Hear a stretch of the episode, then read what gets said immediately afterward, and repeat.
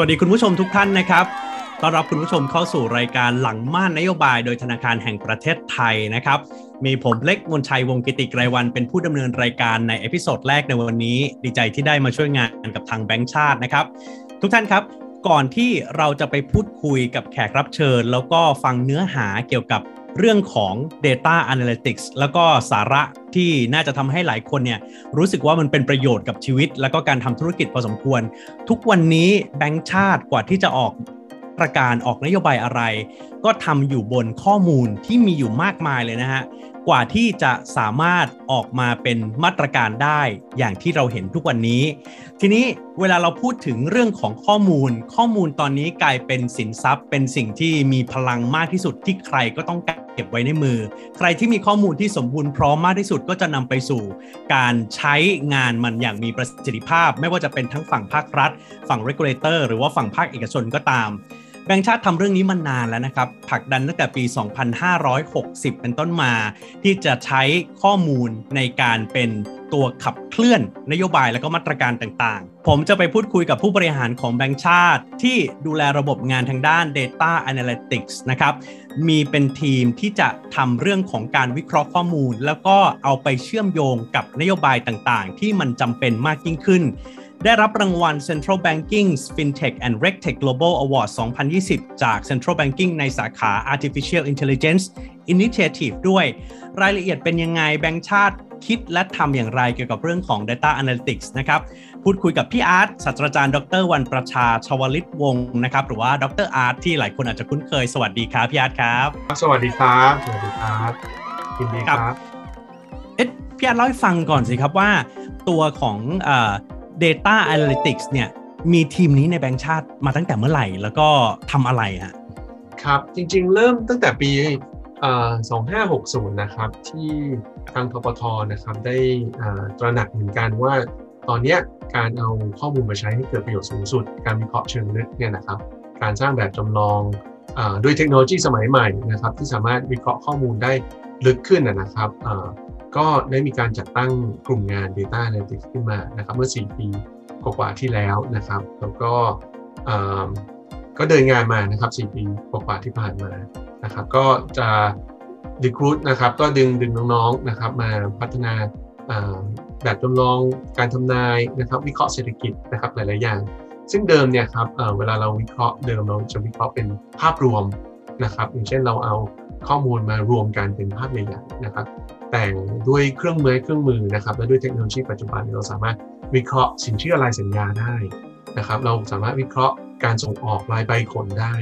เราสามารถวิเคราะห์กิจกรรมการใช้ไฟฟ้าอ่ารายรายรายมิเตอร์ได้นะครับแปลว่าอะไรแปลว่าเราสามารถที่จะก้าวข้ามผ่านการที่ดูภาพใหญ่นะครับแมกโรอย่างเดียวเราสามารถจะมอง Data ที่เป็นระดับจุลภาคได้นะครับ ซึ่งตรงนี้นะครับมันมันสามารถจะช่วยให้เราเห็นภาพ ชัดเจนมากขึ้นนะครับ ไม่ต่างอะไรกับปัจจุบันนะครับ ที่เราเล่นมือถือนะครับ แล้วก็เราอยู่ในแอปออนไลน์ แล้วทุกคนเขาก็แทร็กว่าเราแอบไปเบราว์อะไรซื้ออะไรมาก่อนหลายคนนะครับ ซึ่งตรงนี้นะครับมันก็จะเป็นอะไรที่สามารถเข้าใจพฤติกรรมนะครับเข้าใจพฤติกรรมเศรษฐกิจ สภาวะเศรษฐกิจได้ได้ดีขึ้นนะครับกับคือพูดถึงแบงก์ชาติ แบงก์ชาติก็มีบทบาทเรื่องของตัวนโยบาย แล้วก็อะไรต่างๆ ที่มันเกี่ยวข้องกับ ระบบการเงินใช่ไหมครับ มันมีความจำเป็นอะไรจะต้องลงไปดูในระดับที่เป็นจุลภาค หรือว่ากิจกรรมทางเศรษฐกิจและฮะแล้วมันมันช่วยเห็นชัดเจนขึ้นยังไงฮะครับยกยกยกตัวอย่างแล้วกันนะครับ คืออย่างอย่างเช่นเราบอกว่าเราเราธนาคารพาณิชย์เนี่ยมีหนี้เสีย หรือว่าเรามีการปรับโครงสร้างหนี้เนี่ยครับเราจะได้รู้ว่า เอ๊ะ ธุรกิจประเภทไหนนะครับ อย่างเช่น ปัญหาปัจจุบันนะครับโควิดเนี่ยบางธุรกิจเนี่ยก็อาจจะไม่ได้รับผลกระทบมากนะแต่ธุรกิจโรงแรมร้านอาหาร การให้บริการเนี่ยมีผลกระทบเยอะ แล้วเราอยากรู้ว่าธุรกิจโรงแรมขนาดใหญ่เป็นอย่างไรขนาดย่อยเป็นอย่างไรเนี่ยครับเราไม่เราเราเองจำเป็นต้องรู้ทุกรายตัวแล้วเราจะได้เอามารวมกันนะครับ ที่จะรู้เป็นแบ่งกลุ่มว่ากลุ่มไหนได้รับผลกระทบมากหรือน้อยแค่ไหนนะครับ ตรงนี้ครับมันมันมันจะช่วยให้มองเห็นอะไรได้ลึกขึ้นนะครับไม่ใช่มองทุกคนเป็นภาพใหญ่ๆนะครับ ยกตัวอย่างแล้วกันนะครับ อย่างเช่นคุณเล็กกับผมอย่างเงี้ยก็คือเป็นผู้ชายวัย ใกล้ๆกันแล้วกันผม ถือว่าใกล้แล้วกัน เวลาเขาจะโฆษณาอะไรกับผมเนี่ยเออครับเขาก็อาจจะมองว่าเออก็คงน่าจะอะไรเหมือนเหมือนๆกัน แต่ว่าถ้าเขาเข้าใจพฤติกรรมคุณเล็กกับพฤติกรรมของผมเนี่ยเขาจะมีสินค้าที่จะนำเสนอขายผมก็อาจจะต่างกันจากของคุณเล็กนะครับ เพราะฉะนั้นเนี่ยมันก็สามารถที่จะทำอะไรให้มันค่อนข้างเฉพาะตัวมากขึ้นนะครับ มันก็เหมือนกันที่เราจะมีนโยบายหรือมาตรการช่วยลูกหนี้ต่างๆนะครับ เราก็อาจจะสามารถเจาะลึก ขึ้นได้ว่าลูกหนี้ประเภทไหนธุรกิจประเภทไหน conditionในการให้ให้ให้ปรับโครงสร้างนี้เป็นอย่างไรอะไรพวกนี้ครับจะได้ให้ตรงจุดมากขึ้นนะครับ ไม่ใช่นโยบายแบบหวานหวานนะครับ อืมฮะอันนี้เนี่ยแหละครับที่น่าสนใจคือพูดถึงข้อมูลใช่ไหมครับ ที่ทำเป็น Data Analytics เป็นทีมนี้ขึ้นมาเนี่ย ข้อมูลมันน่าจะวิ่งมาจากสารพัดทิศทางเลย มันเอาข้อมูลมาจากไหนบ้างฮะที่ที่แบงค์ชาติเอามาใช้ ครับ ข้อมูลของทปทครับสามารถจะแบ่งได้ส่วนใหญ่จะน่าจะสี่ส่วนแล้วกันนะครับ ส่วนแรกเนี่ยเราได้จากการกำกับสถาบันการเงินนะครับฐานะแบงค์ชาติเนี่ยเรากำกับดูแลสถาบันการเงินเราเราได้ข้อมูลมาจากสถาบันการเงินทุกที่นะครับ อันนี้จะเป็นส่วนแรก ส่วนที่2เนี่ยเราได้ข้อมูลมาจากข้อมูลเศรษฐกิจนะครับมาจากภาครัฐนะครับการสำรวจนะครับ ที่เราไปขอให้ภาคธุรกิจตอบสำรวจเรานะครับ แล้วก็ข้อมูลจากภาครัฐที่เราขอความร่วมมือจากภาครัฐนะครับแล้วก็อีกส่วนหนึ่งจะเป็นข้อมูลที่เราเรียกว่าได้จาก MOU แล้วกันนะครับ เราไปเซ็นขอความร่วมมือนะครับกับหน่วยงานต่างๆ อย่างเช่นกรมศูนย์นะครับ อย่างการไฟฟ้าภูมิภาคการไฟฟ้านครหลวงนะครับ แล้วก็สำนักงงานประกันสังคมนะครับเราจะได้ดูแลงานอะไรพวกนี้ครับจะเป็นข้อมูลที่ได้จากเทคโนโลยีเพื่อ นำมาใช้ในการประเมินจับชีพจรเศรษฐกิจและประเมินมาตรการนโยบายที่เราต้องช่วยนะครับ ส่วนที่ส่วนสุดท้ายส่วนที่สี่จะเป็นข้อมูลที่เราซื้อมานะครับเป็นเราเรียกภาษาอังกฤษจะเรียก alternative data นะครับยกตัวอย่างเช่น เราได้ข้อมูลซื้อมาจากคนเข้าไปในเว็บไซต์บางเว็บไซต์เพื่อจะดูสถานการณ์ real estate ปัจจุบันนะครับ หรือว่าจะเป็นข้อมูลที่เราเรียกว่าเทลโก้ละกันข้อมูลการใช้โทรศัพท์สื่อสารนะครับ จะได้เข้าใจพฤติกรรมประชาชนมากขึ้นนะครับ ด้วยข้อมูลเหล่านี้ครับทั้งหมดทั้งปวงเนี่ยครับก็เราเอามารวมกันเป็นภาพใหญ่มาวิเคราะห์เชิงระบบนะครับ แล้วก็เพื่อที่จะเข้าใจสถานการณ์สภาวะเศรษฐกิจปัจจุบันให้ให้ดีที่สุดครับพี่อาจพูดค่อนข้างชัดเจนและน่าจะทำให้หลายคนเห็นภาพแบงค์ชาติว่า ข้อมูลที่แบงค์ชาติมี แล้วก็เอาไปใช้ประโยชน์เนี่ยไม่ใช่แค่มุมมองของสถาบันการเงินอย่างเดียวมันแทบจะครบทุกมิติของกิจกรรมทางเศรษฐกิจแล้วถูกไหมฮะใช่ครับใช่ใช่เลยครับ เราพยายามจะเอาแม้แต่ข้อมูลอินเทอร์เน็ตนะครับ เราก็พยายามจะจะจะจะกวาดมันใช้ด้วยนะครับ อย่างเช่นการมี fake news ปัจจุบันเนี่ยเราเราหรือการที่มีคนอ้างถึงแบงค์ชาติอะไรเงี้ยครับเราก็จะได้จับได้ว่าอะไรมันใช่ความจริงไม่ใช่ความจริงตรงนี้ครับเราก็ใช้อ๋อใช้เครื่องมือแบบนี้ด้วยเหรอฮะครับผมครับ ใช่ครับใช่ก็ก็ไปดูอะครับว่าคนโพสต์ใน Facebook โพสใน Twitter ในสิ่งที่ใช่หรือไม่ใช่อะไรตรงนี้ครับเราก็พยายามจะจะแก้ไขข่าวหรืออะไรพวกนี้ครับ ก็ใช้อยู่ครับอ่าทีนี้มันน่าสนใจตรงที่ว่าเป็น Data Analytics ใช่ไหมครับ มันก็จะต้องมีทั้ง tools มีทั้งเทคโนโลยี มีทั้งนักวิทยาศาสตร์ข้อมูล 4 ปีที่ผ่านมาในเรื่องพวกนี้แบงค์ชาตินี่พัฒนามันไปมากน้อยแค่ไหน ครับก็เอ่อตามตามตาม แนวทางครับที่ท่านผู้ว่าวิทยาไทยวางไว้ครับเดินอยากให้ไปกลุ่มงานของเราครับเป็นกลุ่มกลุ่มแกนกลางนะครับ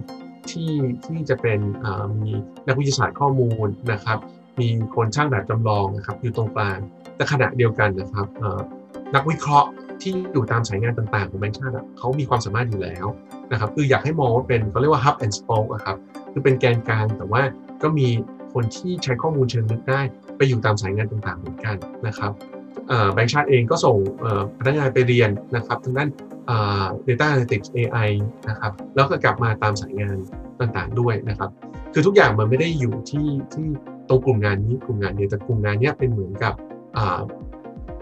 เราเรียก center of excellence ละกันเป็นกลุ่มที่เป็นตัว drive ขับเคลื่อนนะครับให้ให้ส่วนอื่นของแบงค์ชาติได้เดินไปได้ได้เดินทำมาใช้งาน แล้วสุดท้ายเนี่ย แต่ละพอแต่ละสายงานเนี่ยครับจะเป็นนโยบายหรือการกำกับเองก็ดีพอมีความสามารถที่จะนำข้อมูลตรงนี้ครับมาวิเคราะห์เชิงลึกเองได้ เขาก็จะเดินได้ตัวเองได้ แล้วกลุ่มงานของเราก็จะเน้นอะไรที่มันใหม่ๆนะครับเทคโนโลยีใหม่ๆเอามาแนะนำเอามาใช้งานในในสิ่งที่ไม่เคยใช้มาก่อน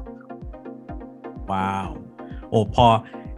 ค่อนข้างชัดเจนทีเดียวนะครับว่ามันกลายเป็นเหมือนเหมือนโครงสร้างพื้นฐานขององค์กรไปแล้วถูกไหมฮะใช่ครับสำหรับตัว Data Analytics ที่ที่แบงค์ชาติทำ ใช่ครับอะอะทีนี้คุณผู้ชมที่ติดตามคลิปนี้อยู่นะครับ ไม่ว่าจะเป็นผ่านทาง Facebook Live ของทางเพจของแบงค์ชาติ หรือว่าผ่านทางคลิปย้อนหลังนะครับ ฝากคำถามเข้ามาได้โดยตรงถึงทางธนาคารแห่งประเทศไทยหรือว่าแบงค์ชาตินะครับ และเดี๋ยวทางทีมก็จะทยอยตอบคำถาม ทีนี้รู้วิธีคิดวิธีทำเรื่อง Data Analytics ของทางแบงค์ชาติไปแล้วที่ผมเกริ่นไปเมื่อตอนเข้ารายการก็คือเรื่องรางวัลนี่แหละครับ ที่ไปได้รับรางวัลจากทาง Central Banking โปรเจกต์ ที่ได้รับรางวัลเนี่ยมันเป็นโปรเจกต์อะไรแล้วก็ทำเกี่ยวกับอะไรครับครับปีที่แล้วเราได้รับรางวัลไอตัว AI Initiative นะครับ จริงๆงานโครงการที่เรานำส่งไปนะครับจะมี 3 โครงการนะครับโครงการแรกนะครับจะเป็นการนำข้อมูลรายงานการประชุมของธนาคารพาณิชย์นะครับ เอามาวิเคราะห์นะครับ เราเรียกว่า text mining นะครับ คือถ้าผู้ตรวจนะครับเราเราเราก็จะมีการเอาข้อมูล นะครับรายงานการประชุมของผู้บริหารธนาคารพาณิชย์มาตรวจประจำเดือนนะครับ ว่าเขาคุยอะไรกันทำอะไรกันเขาตอบนโยบายเราไหมอะไรพวกนี้นะครับแล้วดูว่าเขามี behavior and culture ในการบริหารงานอย่างไรนะครับทีนี้เราจะโดยมุม governance อะไรอย่างถ้าถ้าลองนึกภาพอะครับคุณเล็กลองนึกภาพว่ารายงานนะครับ เรามีการประชุมอะธนาคารพาณิชย์สถาบันการเงินกี่กี่สิบสถาบันการเงิน แล้วเราต้องอ่านทุกเดือนนะครับมันมันก็มีความยากนะครับและและการตีความเนี่ยคนที่อ่านหนึ่งคนอาจจะตีความไม่เหมือนกันอีกนะครับ แล้วสุดท้ายเนี่ยเราก็จะมองว่าธนาคารพาณิชย์มีการเปลี่ยนแปลงอย่างไรแปลว่าเราต้องอ่านตั้งแต่ 2 ปีที่แล้วจนถึงแต่ละเดือนนะครับจนเดือนปัจจุบันเนี่ยก็จะอ่านจบทีเราลืมไปหมดเลยว่ามันเกิดอะไรขึ้น เพราะฉะนั้นสิ่งที่เราทำเนี่ยเราเอาคอมพิวเตอร์เอัลกอริทึมมานะครับที่ AI มาจับนะครับ มามาช่วยเราวิเคราะห์ว่าแต่ละครั้งเนี่ยธนาคารพาณิชย์เนี่ยเขาคุยอะไรกัน มีคนที่มีส่วนร่วมนะครับในการตัดสินใจเป็นใครนะครับ เป็นเป็นเป็นกรรมการบริหาร หรือว่าเป็นกรรมการอิสระพวกนี้นะครับ แล้วแล้ว culture ของเขาเป็นอย่างไร เป็นคนทุกโต๊ะคนเดียว หรือว่าทุกคนช่วยร่วมคิดนะครับ ทั้งหมดทั้งปวงเนี่ยครับสามารถใช้คอมพิวเตอร์เอามาเอามา process รายงานเป็นพันพันหมื่นหน้าได้ นะครับ ตรงนี้ก็จะเป็นที่เราสร้างขึ้นมานะครับหนึ่งในโปรเจกต์นั้นโทษนะครับผมสงสัยอย่างหนึ่งคือ รายงานการประชุมเอามาวิเคราะห์ด้วยปัญญาประดิษฐ์เนี่ยอาจจะเคยได้ยิน แต่ว่าพอวิเคราะห์ลึกขนาดที่ว่า วัฒนธรรมหรือวิถีของสถาบันการเงินนั้นเนี่ยมันเป็นยังไงเนี่ยบอกอีกสักทีได้ไหมวิเคราะห์ยังไงอะครับยกยกตัวอย่างเช่นนะครับเวลาเวลาเรามองว่าเวลาเขาเอ่อเขาเขาประชุมนะครับเราก็ดูว่าคนที่มีส่วนร่วมทุกครั้งก็จะจดว่า ปกติเนี่ยกรรมการกี่ท่านเนี่ยเขามีส่วนร่วมกันแค่ไหนมีการกระจายไหมกรรมการกลุ่มไหนที่เสียงดังในการประชุมเพราะว่าเสียงดังคือแปลว่า ชื่อเขาเกิดขึ้นบ่อยๆและชื่อเขาเนี่ยทำให้เกิดการจัดทำหรือว่าสั่งงานลงไปหรืออะไรพวกนี้ครับที่มีการไม่คอร์ดไว้ มีการจดไว้ในรายงานการประชุมอย่างนี้ครับเราก็จะได้รู้นะครับบางครั้งเนี่ยถ้าเกิดมีคนที่พูดค่อนข้างไม่สมดุลกันแล้วกันอย่างประธานพูดเยอะหน่อย คนอื่นไม่ค่อยพูดเนี่ยเราก็รู้แล้วว่าเขาเจอวัฒนธรรมเขาเป็นอย่างไรนะครับซึ่งตรงนี้ครับเอาออกมาเป็น Data เอาออกมาเป็นข้อมูลนะครับให้เราเห็นภาพได้ชัดพอสมควรเลยครับว่า หรือกรรมการอิสระที่เข้ามาหรือกรรมการเสี่ยงเนี่ยเขาคุยเรื่องเสี่ยงเยอะแค่ไหนเขาไปคุยเรื่องอื่นเยอะไหมนะครับ เราสามารถรู้กรรมการรายคนได้ ว่าเขามีส่วนร่วมตรงไหนอย่างไรนะครับตรงนี้ก็ก็เอาข้อมูลมาใช้ได้ พูดขนาดนี้ผมก็อยากรู้เลยว่า culture ของสถาบันการเงินในประเทศไทยเป็นแนวไหน อันนี้อาจจะอาจจะอาจจะพูด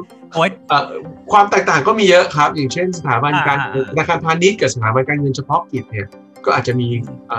วัฒนธรรมที่แตกต่างกันนะครับ เพราะหนึ่งคือสถาบันการเงินเฉพาะกิจเนี่ยเขาก็ตอบสนองนโยบายของภาครัฐที่จะช่วยประชาชน เพราะฉะนั้นสิ่งที่เขาคุยกันเนี่ยมันจะเน้นประชาชน แต่ว่าถ้าธนาคารพาณิชย์เนี่ยธุรกิจเขาต้องอมีการให้สินเชื่อการลงทุนเขาก็อาจจะมองความเสี่ยงเยอะหน่อยอะไรอย่างเงี้ยครับคือตรงเนี้ยเราก็ต้องเข้าใจว่าธรรมชาติของของของสถาบันเงินเขาเป็นอย่างไรนะครับครับ เนื่องจากตัวข้อมูลของรายงานการประชุมธนาของบอร์ดธนาคารพาณิชย์เนี่ยเป็นเป็นข้อมูลลับถูกไหมครับ ทีนี้การใช้ข้อมูลการเข้าถึงข้อมูลเหล่านี้ของแบงก์ชาติ เพื่อเอามาใช้ในการตัดสินใจ หรือว่าเอาไปใช้ในการ ประกอบการพิจารณาบางอย่างเนี่ยเรื่องความลับเหล่านี้เนี่ยมันจะจะเก็บข้อมูลยังไง แล้วก็ดูแลจัดการข้อมูลยังไงล่ะโอ้อันนี้เรื่องใหญ่สำหรับแบงค์ชาติเลยครับ เรามีเอ่อเราเรียกว่า data governance กันนะครับธรรมาภิบาลข้อมูลที่แข็งแรงมาก เพราะข้อมูลตัวนี้เราถือว่าเป็นข้อมูลลับมากนะครับ เฉพาะผู้บริหารระดับสูงที่จะเห็นนะครับ ในกรณีเนี้ยเราขอให้พนักงานอย่างเช่นนักวิทยาศาสตร์ข้อมูลเนี่ยมาช่วยวิเคราะห์ นะครับมาเขียนโปรแกรมอะไรตรงนี้มันก็จะมีคนแค่3 4คนนะครับที่สามารถเข้าถึง Data ตรงนี้ได้ เสร็จแล้วพอ process ปุ๊บก็ส่งกลับไปที่สายงานหลักนะครับ แล้วเราก็ลบ Data นั้นทิ้งอะไรพวกนี้หมดครับก็ค่อนข้างจะต้องมีจำกัดวงนะครับ ว่ามีใครเข้าถึงได้ เข้าถึงได้เป็นเวลานานเท่าไหร่นะครับ แล้วเข้าถึงเสร็จแล้วเราจะต้องทำลายมันหรืออยู่ในทปทเราเรียกว่าแซนบ็อกแล้วกันsandbox ก็จะเป็นพื้นที่หนึ่งในคอมพิวเตอร์ที่เราเก็บข้อมูลพวกนี้ครับที่เป็นความลับมาก พอเราใช้งานเสร็จเราวิเคราะห์เสร็จเราส่งผลวิเคราะห์กลับไป ให้ฝ่ายกำกับสถาบันการเงินที่ต้นทางใช่ไหมครับ เราก็ลบโยน sandbox มันทิ้งไปครับก็ไม่มีใครเข้าถึงได้โอ้อันนี้สำคัญนะ คือ Data Governance ที่ทางทีมนี้ของแบงค์ชาติมี ไม่ใช่ว่า พี่อาร์ตผมอยากรู้ว่าประธานบอร์ดของแบงค์นี้เขาพูดอะไรนี่ไม่ได้นะ ถามอย่างนี้ไม่ได้นะ ไม่ได้ แม้แต่งานวิเคราะห์อะครับ ตัวผมเองยังไม่ได้เห็นข้อมูลข้อมูลดิบเลยนะครับผมเห็นผลจากการวิเคราะห์ แม้แต่ผมเนี่ยเป็นเป็นดูทีมเนี่ยผมผมเองก็ไม่ไม่อยากเข้าถึงตรงนั้นนะครับอ่าอันนี้คือรางวัล project แรกที่ได้รับรางวัลถูกไหมครับ วิเคราะห์รายงานการประชุมจากสถาบันการเงินอีก project หนึ่งแหละฮะครับอีก project หนึ่งครับเอ่อจะเป็นของสายออกบัตรนะครับเอ่อเราธนาเอ่อแบงค์ชาติเราพิมพ์ธนบัตรด้วยถูกไหมครับ เราพิมพ์ธนบัตรแบงค์ออกมาเนี่ยการพิมพ์เนี่ยมันก็คือ process ในการผลิตนะครับ ก็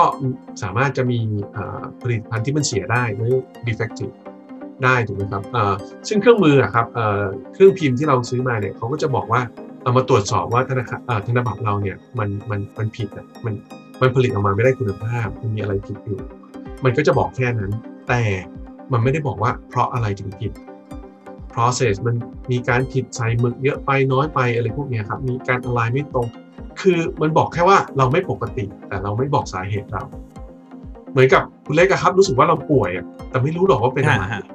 ไอเนี้ยครับเราเอาเครื่องมือนะครับเอาตัว AI ครับมาพัฒนาใช้เราเรียกว่า image processing นะครับมาดูว่าเวลามันผิดแบบเนี้ยมันเกิดจาก process อะไร พอเรารู้ปุ๊บเนี่ยเราก็จะไปอยู่ process นั้นเราจะไปแก้ไขให้ตรงจุดนะครับ เพราะในอดีตเนี่ยเราต้องรอให้ให้ผิดมาเป็นปึกหนึ่งก่อน แล้วเราก็ให้คนมาช่วยดูนะครับมาคัดนับเนี่ยให้คนมามองมองมองว่าอ๋อส่วนใหญ่เป็น process อย่างนี้แล้วเราค่อยกลับไปแก้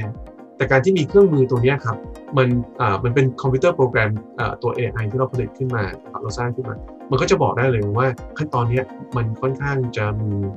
ปัญหานะ ให้กลับไปแก้ตั้งแต่ระหว่างที่ผลิตอยู่อะไรพวกนี้ครับมันก็จะสามารถทันท่วงทีแล้วก็ลดการใช้การใช้คนนะครับที่ใช้ตามมาดูอะไรตัวนี้ แต่ก่อนที่จะสร้างเครื่องมือตรงนี้ครับ เราก็ต้องให้คนเนี่ยมาสอนสอนปัญญาประดิษฐ์ตรงนี้ก่อน แต่ว่าพนักงานเราเนี่ยก็ต้องต้องช่วยมาดูให้ว่าpattern ในการคิดแบบนี้มันมาจากแบบนี้ ซึ่งมันก็ต้องใช้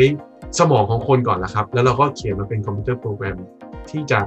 เรียนแบบสมองของคนและทำได้เร็วขึ้นใช่ไหมครับ แล้วก็ได้มีประสิทธิภาพมากขึ้นและถูกต้องแม่นยำมากขึ้น เพราะมีมาตรฐานที่ที่ชัดเจน computer program มันมันค่อนข้างจะมี reliability ที่สูง ค่ะที่พี่อาร์ตบอกว่าทำงานได้คล้ายกับสมองคนแต่ว่าทำได้ได้เร็วขึ้นนี่แหละนะครับ อันนี้น่าสนใจ เพราะว่าที่บอกว่า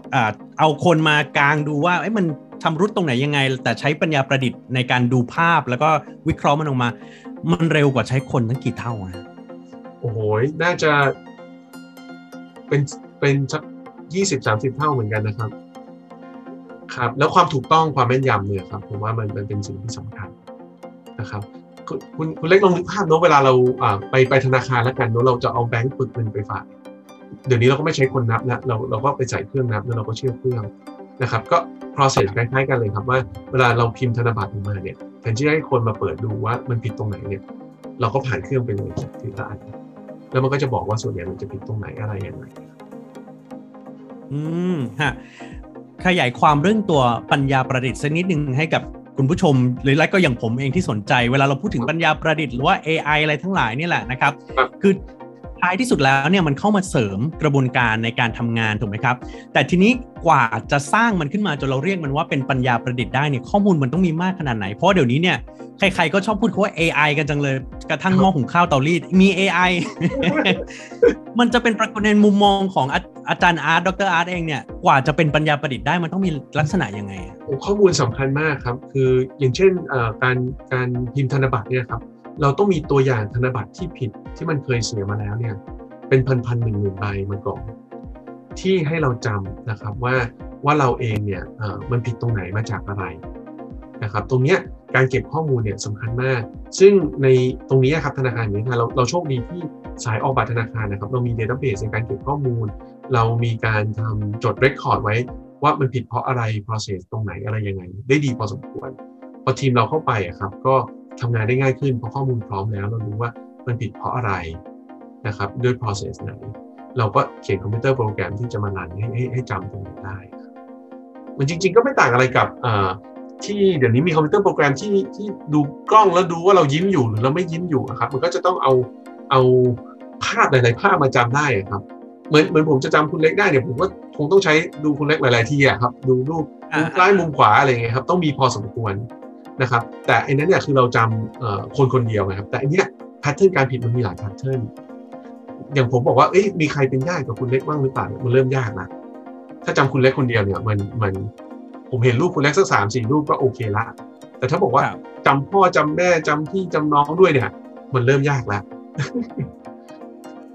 ครับก็เลยก็เลยอ่าเลยเลยฮะเลยต้องใช้ข้อมูลเยอะอันนี้พอสมควรครับฮะ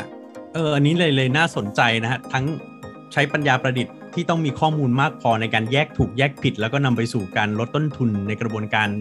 ทำตัวเรื่องของธนบัตรนี่คือ2โปรเจกต์ใช่ไหมครับพี่อาร์ตครับที่เล่าไปเมื่อสักครู่นี้2โปรเจกต์ที่ได้รับรางวัลจาก Central Banking นะครับ ทั้งโปรเจกต์เรื่องของการใช้ AI วิเคราะห์รายงานการประชุมของบอร์ดของสถาบันการเงิน และก็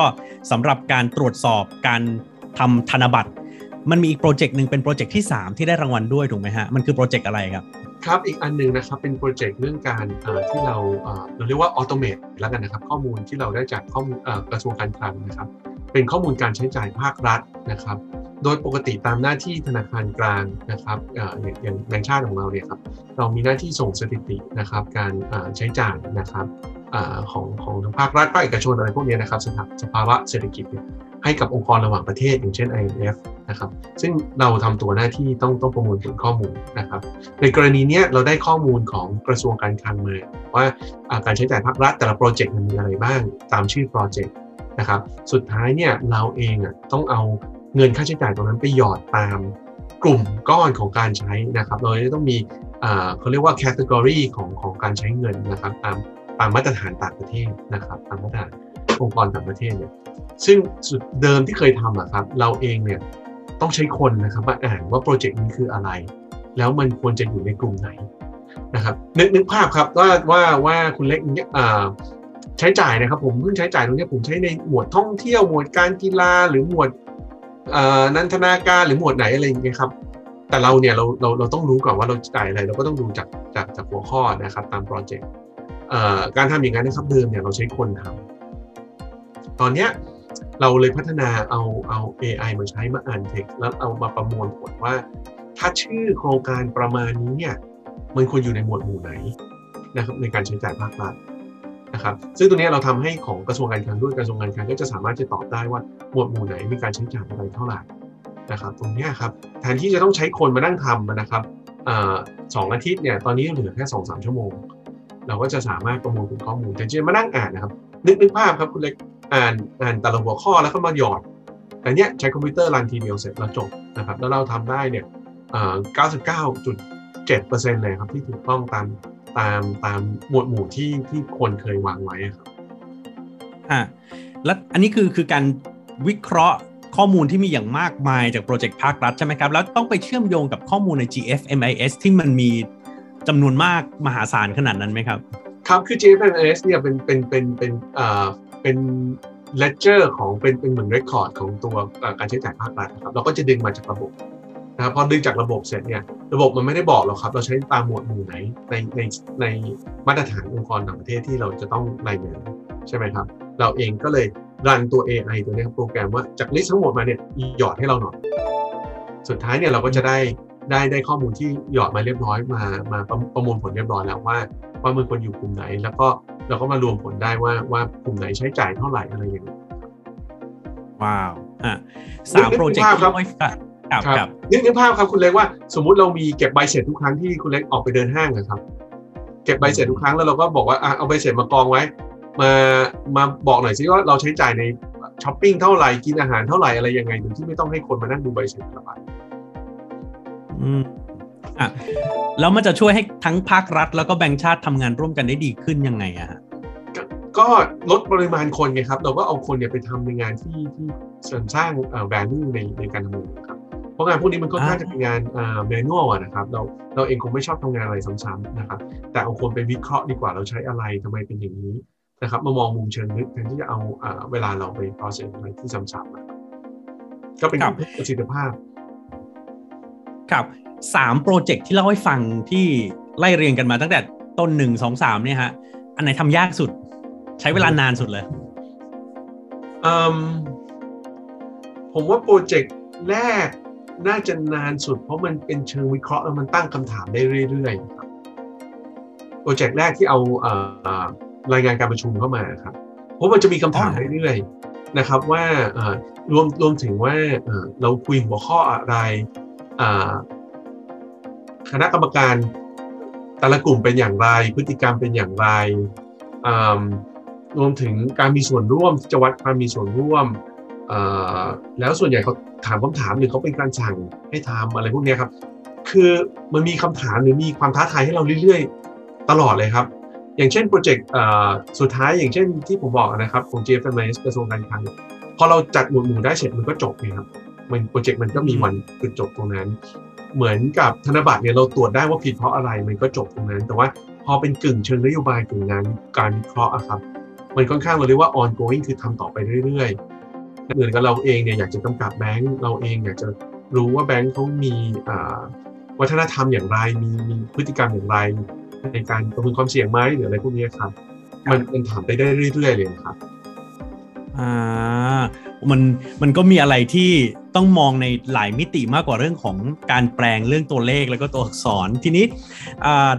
ที่ที่เล่าไปเมื่อสักครู่นะครับ เกี่ยวกับเรื่องของการใช้ข้อมูลต่างๆ ในการเข้ามาช่วยทำงาน แล้วก็ได้รับรางวัลตัว artificial intelligence initiative จาก central banking เนี่ยเทียบฟอร์มกันหน่อยสิครับ ระหว่างแบงก์ชาติก็คือธนาคารกลางของประเทศไทยเราเทียบฟอร์มกับคนอื่นในเวที central banking เหมือนกันเนี่ย เราอยู่ตรงไหนดีฮะ เกาะอยู่ตรงกลาง หรือว่าค่อนข้างล้ำสมัยขึ้นไปหน่อย หรือว่าอาจจะต้องเร่งเครื่องซะหน่อยผมผมว่าเราอาจจะถ้าถ้าตอบแบบในมุมผมแล้วกันนะก็ไม่อยากเข้าข้างตัวเองแต่ผมคิดว่าเราเองก็น่าจะอยู่แนวหน้าในในในการใช้ตรงนี้ครับอย่างอย่างรางวัลนี้ครับ ปีก่อนหน้านี้ที่เราจะได้เนี่ยจะเป็นแบงค์ชาติของฟิลิปปินส์ที่เขาทำแชทบอทให้ให้ประชาชนเข้ามาตอบคำถามอะไรพวกนี้ครับก็ได้แต่ถ้ามองในมุมว่าเอามาเกิดนโยบายจริงๆผมคิดว่าอย่างของเราเมื่อเทียบกับ แบงค์ชาติอื่นนะครับที่ที่เคยได้กันมาเราเราเองน่าจะเหมือนกับไม่ใช่แค่ use case เดียวในเรามี3 use case แล้วก็เรามาใช้ได้ได้จริง แล้วก็เอามาออกนโยบายที่ impact มันอาจจะมันก็วัดยากนะครับ อันนั้นก็คือคนจำนวนคนเยอะที่ตอบคำถาม ผมก็เลยมองว่าเราเราเองก็ไม่ไม่น้อยหน้ากว่าคนอื่นละกันผมไม่ไม่ไม่อยากจะบอกว่าเราเรานำคนอื่นแต่แต่ว่าเวลาเวลาผมได้ไปคุยกับธนาคารกลางอื่น ๆนะครับเรารำหน้าในมุมข้อมูลที่เราเก็บ พอสมควรนะครับ ด้วยประสบการณ์ที่ตั้งแต่ปี 40 ที่เรามีต้มยำกุ้งนะครับเราเริ่มเก็บข้อมูลสินเชื่อจากธนาคารพาณิชย์รายสัญญานะครับสินเชื่อธุรกิจ ซึ่งธนาคารกลางอื่นๆเนี่ยเขาเพิ่งเริ่มทำกัน เดิมเนี่ยเขาไม่เคยเก็บอะไรรายสัญญานะครับซึ่งหลังๆเนี่ยแหละครับด้วยเทคโนโลยีอะไรที่ผ่านมาเนี่ยธนาคารกลางรอบๆเราเนี่ยครับอาจจะเป็นฮ่องกงสิงคโปร์อะไรพวกนี้ครับเขาก็เพิ่งเริ่มเก็บข้อมูลรายสัญญา ซึ่งเขาจะสามารถ ทำ Data Analytics ได้มากขึ้นนะครับ เราเก็บมาตั้งแต่นั่นนะครับยุคปี40เพราะฉะนั้นเรามีประสบการณ์ที่ที่ในการใช้ตัวนี้พอสมควรเลยอะเทียบฟอร์ม Data Analytics ของธนาคารกลางบ้านเราธนาคารแห่งประเทศไทยก็ถือว่าระดับแถวหน้าของของเวทีโลกเหมือนกันนะฮะอะทีนี้อะสิ่งที่สำคัญเลยก็คือความสำคัญของการใช้เครื่องไม้เครื่องมือเหล่านี้ ไม่ว่าจะเป็นทั้ง AI ทั้ง Machine Learning ไปช่วยแก้ไขปัญหา ไปช่วยทำให้ประเทศดีขึ้น ไม่ว่าจะเป็นเรื่องสิ่งที่แบงค์ชาติพูดตลอดเรื่องความเหลื่อมล้ำหรืออีกคำหนึ่งก็คือเรื่องความครอบคลุมหรือว่า inclusivity หรือกระทั่งปัญหาเรื่องการแพร่ระบาดของโรคโควิด -19 ด้วยบทบาทของธนาคารกลางเองในการวิเคราะห์เนี่ยมันทำได้มากน้อยแค่ไหน ครับเอาในเรื่องของเล็กพูดเรื่อง inclusivity ก่อนละกันเนาะคือเราเองเนี่ยครับหนึ่งใน สิ่งที่ธนาคารแห่งประเทศไทยพยายามพัฒนาคือช่วยช่วยส่งเสริมมาครับด้านการใช้ e-payment การอะไรพวกนี้นะครับ การการให้ประชาชนเข้าถึงดิจิทัลมากขึ้นนะครับ ซึ่งเราเองเนี่ยเราใช้ข้อมูลที่เราเรียก alternative data ข้อมูลจากการสื่อสารโทรคมนาคมนะครับ เพื่อเราจะได้เข้าใจว่าคนที่ใช้โมบายแบงกิ้งเนี่ยครับหรือคนใช้พร้อมเพย์อะไรพวกนี้ครับมันกระจายตัวอยู่แค่ไหน เราควรจะส่งเสริม ความรู้ทางด้านการเงินนะครับหรือเราเรียกว่าดิจิทัลลิเทอเรซีนะครับในในในการเข้าถึงการบริการทางการเงินควรจะอยู่ที่ไหนประชาชนกลุ่มไหนนะครับ ตัวนี้เราก็เอาข้อมูลที่ไม่ใช่ข้อมูลสำรวจละเราเอาข้อมูลพฤติกรรมจริง เราลงทุนซื้อข้อมูล เราลงทุนหาทีมมาเพื่อวิเคราะห์ข้อมูลตรงนี้นะครับ เพื่อที่จะผลักดันนโยบายนะครับ การใช้การเข้าถึงนะครับพวก mobile banking digital banking อะไรพวกนี้ครับก็ตัวนี้เป็นส่วนหนึ่งที่เราใช้ อีกนโยบายอันหนึ่งที่เราผลักดันนะครับ จริง ๆ จริง ๆ เราปีนี้ครับเราก็เพิ่งได้อีกหนึ่ง award นะครับในการเอาข้อมูลเชื่อนะครับเอาเข้ามาเราปรับโครงสร้างข้อมูลสินเชื่อของธนาคารแห่งประเทศไทยนะครับซึ่งเดิมเราเนี่ยอย่างที่ได้เล่าให้ฟังครับเก็บตั้งแต่ปี40เนี่ยมันเป็นโครงสร้างเดิมนะครับ ที่เราเก็บลึกขึ้นลึกขึ้นลึกขึ้นเนี่ยแต่ตอนหลังนะครับเราก็มาปรับให้เป็นภาพใหญ่ภาพเดียวในข้อมูลสินเชื่อของของของ ธนาคารพาณิชย์นะครับ ยกตัวอย่างเหมือนเหมือนคุณเล็กครับ ซื้อมีตู้เสื้อผ้าครับก็ซื้อเสื้อผ้าขึ้นเรื่อยๆเยอะขึ้นเรื่อยๆ ค่อยๆใส่เพิ่มขึ้น แต่พอถึงเวลาแล้วเนี่ยมันถึงเวลาต้องจัดใหม่ละว่าเสื้อผ้าอยู่บ้านควรอยู่ตรงไหน เสื้อผ้าไปเที่ยวควรจะอยู่ตรงไหนจัดตามสีหรือเปล่าจัดอะไรอย่างไรนะครับอันเนี้ยสิ่งที่เราทำเนี่ยคือแบงค์ชาติเราเองเนี่ยเปิดโครงการเมื่อปีที่แล้วเนี่ยเราจัดข้อมูลใหม่ทั้งหมดนะครับในข้อมูลสินเชื่อนะครับ สิ่งที่เราได้มาครับเราสามารถจะได้ข้อมูลสินเชื่อรายย่อย นะครับการปรับโครงสร้างหนี้อย่างยกตัวอย่างเนี่ยในวัยปัจจุบัน การที่เราช่วยส่งเสริมการปรับโครงสร้างหนี้การผ่อนหนี้นะครับผักผักไปก่อนนะครับอะไรพวกนี้ครับที่ออกมาเนี่ยก็จะใช้ข้อมูลเหล่านี้แหละครับข้อมูลสินเชื่อที่จะมาช่วยคนตัวเล็กตัวน้อยที่มีปัญหาอยู่นะครับเราก็จะได้เจาะถึงว่าพฤติกรรมเนี่ยเป็นยังไงธนาคารพาณิชย์ช่วยจริงหรือเปล่าลดต้นลดดอกขนาดไหน หรือเป็นการคิดเวลาอย่างเดียว นะครับ ซึ่งตรงนี้ครับจะเป็นข้อมูลชุดใหม่ที่เราเรากำลังจะได้เข้ามา โดยที่เราได้มาบางส่วนแล้วล่ะ แต่ว่าชุดใหญ่เนี่ยมันจะได้มาปีหน้าทั้งหมดที่จะครอบคลุมจริงๆ มาใช้ในการออกนโยบายปัจจุบันที่เราต้องการอยู่ครับ อืมฮะ อันนี้ก็อธิบายเรื่องเรื่องสิ่งที่เป็นนโยบายที่ครอบคลุมสำหรับคนทุกคนไม่ให้ถูกทิ้งไว้ข้างหลัง ในระบบเศรษฐกิจการเงินที่แบงก์ชาติพยายามทำอยู่นะฮะ แล้วมันต้องมีมุมใหม่ไหมฮะสำหรับการ ทุกคนพูดถึงวิถีชีวิตใหม่ new normal และแบงก์ชาติต้องวิเคราะห์ข้อมูลแบบ new normal หรือว่าเอาปัจจัยเรื่องโควิด -19 มาวิเคราะห์มากหน่อยแค่ไหน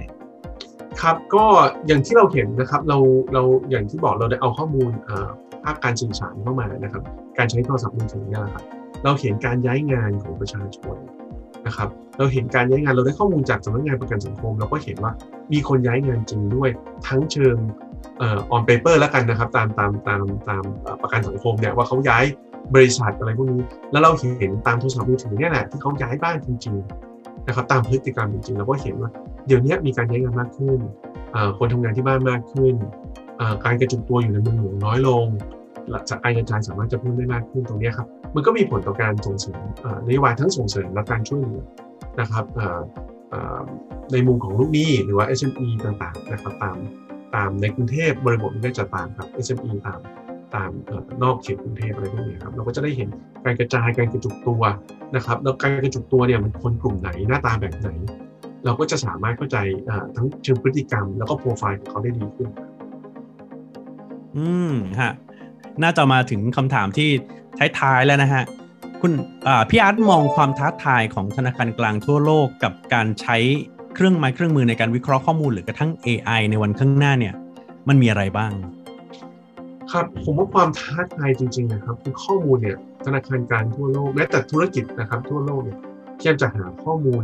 เท่าที่มีอยู่ในปัจจุบันนะครับ ข้อมูลเนี่ยก็ไม่ต่างอะไรกับตัวเซนเซอร์ที่เราวัดนะครับใส่นาฬิกาข้อมือเราวัดอะไรทุกอย่างเราจะเข้าใจตัวเราเองนะครับ ธนาคารกลางก็อยากเข้าใจชีพจรเศรษฐกิจเหมือนกันนะครับ ซึ่งมันก็จะมาจากได้ข้อมูลหลายหลากนะครับ ทั้งข้อมูลจากภาครัฐ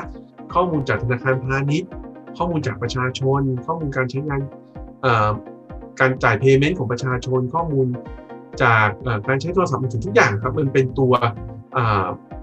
ชี้วัดระดับหนึ่งที่จะเข้าใจเศรษฐกิจ แล้วปัญหาของเศรษฐกิจมันอยู่ตรงไหน เพื่อที่เราจะได้เห็นภาพอย่างมากขึ้น ความท้าทายเนี่ยครับมันอยู่ที่ว่า ตอนนี้ข้อมูลมีเต็มไปหมดเลย แต่มันจะเชื่อมกันอย่างไรให้ได้ในยาอย่างที่เราเข้าใจกันจริงๆ ใช่ไหมครับยกตัวอย่างเช่นเราวัดนาฬิกาข้อมือบอกหัวใจเต้นเร็ว เราอาจจะรัดแน่นเกินไปมันก็เลยเต้นเร็วก็ได้คือเราต้องเข้าใจก่อนว่าเอาข้อมูลตรงไหนมาใช้ให้เกิดประโยชน์จริง ๆ แล้วมันมีความสัมพันธ์กันอย่างไรนะครับบางครั้งเนี่ยข้อมูลเยอะเกินไป เราอาจจะตีความผิดก็ได้นะครับ ตรงนี้ครับผมคิดว่าประเด็นสำคัญคือ คือเราเข้าใจว่าขีดจำกัดของข้อมูลแต่ละชนิด แต่ข้อมูลแต่ละชนิดยังมันเชื่อมกันได้อย่างไร แล้วเอาไปนำใช้ในการออกนโยบายมาตรการกันอย่างไร ผมคิดว่าตรงนี้ครับเป็นเป็นความท้าทายนะครับในอดีตเนี่ยเราข้อมูลน้อยเกินไป ตอนเนี้ยเรามีข้อมูล ผมไม่เรียกว่ามากเกินไป มีข้อมูลมาก แต่ยังไม่สมบูรณ์ซึ่งบางอย่างเนี่ยมันอาจจะทำให้เรามองในมุมที่ผิดได้คำว่าสมบูรณ์แปลว่า เราเข้าใจสภาวะเศรษฐกิจร้อยเปอร์เซ็นผมคิดว่าไม่ว่าเราทำอย่างไรไม่มีทางเข้าใจอะไรร้อยเปอร์เซ็นแต่ว่าเราก็ต้องใกล้เคียงสักเก้าสิบเปอร์เซ็นแต่ว่าตอนเนี้ย เรามีข้อมูลอยู่เต็มไปหมดเลย เราไม่รู้หรอกว่าทำอย่างไรจะได้มาถึงเก้าสิบเปอร์เซ็นต์นั้นอืมนะสำคัญคือวิธีคิดที่ใช่ในการหยิบข้อมูลที่ใช่ มาวิเคราะห์ในเวลาที่ใช่เพื่อสุดท้ายมันจะออกมาตรการที่ใช่ออกมาถูกครับอ่า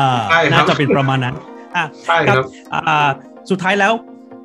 จุดยืนแล้วก็ก้าวต่อไปของทีม Data Analytics ของทางแบงก์ชาติเนี่ยจะทำอะไรต่อ แล้วก็หวังที่จะช่วยให้ระบบเศรษฐกิจการเงิน หรือว่าหน้าที่ของธนาคารกลางดีขึ้นยังไง หลายคนอาจจะกังวลว่าโอ้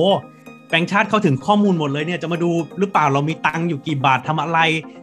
ความปลอดภัยและความเป็นส่วนตัวเราจะมีไหมอัพพูดให้เห็นภาพสักชัดชัดอีกสักทีหนึ่งเรื่องนี้หน่อยฮะว่าแบงค์แบงค์ชาติแล้วก็ทีม Data Analytics จะทำอะไรต่อ ครับ เอาตอบคำถามด้วยความเป็นส่วนตัวก่อนนะครับ คือเรามี governance อย่างที่เล่านะครับเรียกว่ามีค่อนข้างแรงมาก เพราะว่าข้อมูลเราเนี่ยถือว่าเป็นข้อมูลลับมาก เพราะฉะนั้นเนี่ยทุกอย่างที่เราวิเคราะห์นะครับถ้าไม่นับเรื่องรายงานการประชุมนะครับ เราก็จะเอาเอาข้อมูลสินเชื่ออะไรพวกนี้ครับเราก็จะไม่ค่อยสนใจชื่อนะครับ เราไม่ได้อยากรู้ชื่อ แต่เราอยากรู้พฤติกรรมรายตัวนะครับ เพราะฉะนั้นเนี่ยเราเองจะมีการปกปิดชื่อโดยโดยทั้งหมดอยู่แล้วนะครับ บางครั้งเรายังปิดปกปกปิดชื่อธนาคารเลยด้วยซ้ำ นะครับ เพราะฉะนั้นเนี่ยเราเราไม่อยากรู้ความลับประชาชนแต่เราอยากเข้าใจพฤติกรรมประชาชนนั้นๆเพราะว่าพอเราทุกอย่างครับ ถ้าเรามองเป็นกลุ่มก้อนเนี่ยครับ เราจะเราจะมองเป็นองค์คาพยพแล้วเราจะไม่เห็นภาพ เพราะในหนึ่งกลุ่มก้อนนั้นนะครับมันอาจจะอาจจะมีคนบางคนที่โดนทิ้งไว้ข้างหลังได้ ยกตัวอย่างแล้วกันนะครับออย่างผมเคยเป็นอาจารย์เนี่ยในหนึ่งห้องเรียนเนี่ยถ้าเราเอาค่าคะแนนเฉลี่ยของทั้งห้องมาดูเนี่ยผมตอบไม่ได้หรอกว่า นักเรียนทุกคนเข้าใจหรือเปล่านักเรียนทุกคนเนี่ยเรียนได้ดีหรือเปล่าเราก็ต้องดูคะแนนรายคนที่เราจะเห็นการกระจายของคะแนนของนักเรียนรายคน เราจะได้รู้ว่าอ๋อห้องนี้มีเด็กเก่งไปเลยหรือไม่ก็ตกไปเลย หรือห้องนี้เนี่ย มีเด็กกลางๆทั้งหมดเลยแต่การที่ดูข้อมูลเนี่ยรายกลุ่มก้อนเนี่ยมันไม่สามารถตอบคำถามนี้ได้ อันนี้เป็นสิ่งที่สำคัญ เพราะฉะนั้นเนี่ยเราธนาคารแห่งประเทศไทยสนใจข้อมูลรายคน แต่เราไม่อยากรู้ชื่อคน เพราะฉะนั้นเนี่ยความเป็นส่วนตัวเนี่ยร้อยเปอร์เซ็นต์ไม่ไม่มีผลนะครับ เราเราไม่ได้อยากรู้ตรงนั้นแล้วก็ปลอดภัยได้ไว้วางใจได้นะครับ ในมุมของกลุ่มงาน Data Analytics นะครับ ก็ตั้งแต่โควิดเหตุการณ์โควิดเนี่ยแหละครับทางผู้ว่าเศรษฐกิจก็ให้โจทย์มาครับ เราเองก็ต้องพยายามเอา Data Analytics มาช่วยในการออกนโยบายช่วยเหลือให้ตรงจุดให้มากยิ่งขึ้นนะครับ เราก็จะเริ่มผลักดันในนโยบาย เดิมเนี่ย อย่างที่ผมเคยเล่าในช่วงแรกนะครับ ที่เราจะเป็น Hub and Spoke เราเป็นศูนย์กลางที่ช่วยผลักดันนะครับ ตอนนี้เราเองอะก็จะต้องเกณฑ์น้องบางคนเนี่ยวิ่งไปช่วยในส่วนนี้ในการทำ Data a n a l y t i c ให้มากขึ้นอีกด้วยซ้ำเพราะว่าตอนนี้ครับเศรษฐกิจเราต้องต้องดับไฟครับซึ่งจะดับไฟไอ้ปัญหาที่เรามีปัจจุบันแต่ว่าเราเองก็ต้องเกณฑ์คนเนี่ยเราจะมานั่งคิดอัลกอริทึมอย่างเดียว เหมือนแต่ก่อนไม่ได้แล้วเพราะเราเริ่มมีความจำเป็นที่จะต้องออกมาในการเด่วนแต่ว่าเราเองเนี่ย ก็ก็ส่งเสริมให้น้องเราเนี่ยเข้าไปช่วยในตามสายงานต่างๆ ให้มากขึ้นด้วยเราก็จะต้องพยายามจะให้เอา resource นะครับเอาเอาเอาเวลาของน้องเราเนี่ยมาช่วยในการออกมาตรการให้ให้ให้ให้ดีที่สุดนะครับ ตอนนี้น่าจะเป็นณณปัจจุบันให้โควิดปัญหาไปก่อน ซึ่งก็น่าจะอยู่กับเราไปอีกสักปีสองปีอะครับ หลังจากนั้นเราก็คงต้องมาวางรถแมพกันใหม่ครับ อืมฮะตอนนี้ใช้สภาพกำลังทุกอย่างช่วยดับไฟก่อน แล้ววันข้างหน้าก้าวต่อไป ในบทบาทของ Data Analytics นะครับกับนี่แหละครับคุณผู้ชมครับ หลังมากนโยบายครับกว่าที่จะมีนโยบายแต่ละอย่างจากทางแบงก์ชาติ วิเคราะห์ข้อมูลตั้งมากมาย แล้วก็ใช้ทั้งคนใช้ทั้งองค์กร ใช้ทั้งทีมที่เกี่ยวข้อง พอสมควรเลยแหละครับ กว่าที่เราจะได้เห็นอะไรใหม่ๆ แล้วก็แต่ละก้าวของทางแบงก์ชาตินะครับ เราก็จะนำมาเล่าแบบนี้นี่แหละครับ ผ่านรายการหลังม่านนโยบายทางเพจของธนาคารแห่งประเทศไทยนะครับ วันนี้ขอบคุณพี่อาร์ตนะครับที่มาคุยด้วยกันครับ ครับยินดีครับ สวัสดีครับครับ ถ้าชอบคลิปนี้นะครับ ฝากกดแชร์กันเข้าไปเยอะๆ แล้วก็ติดตามทุกกิจกรรมจากทางธนาคารแห่งประเทศไทยอย่างต่อเนื่องนะครับ พบกันใหม่ episode หน้านะครับ หลังม่านนโยบายวันนี้ผมเล็กมนชัยหมดหน้าที่แล้ว สวัสดีครับ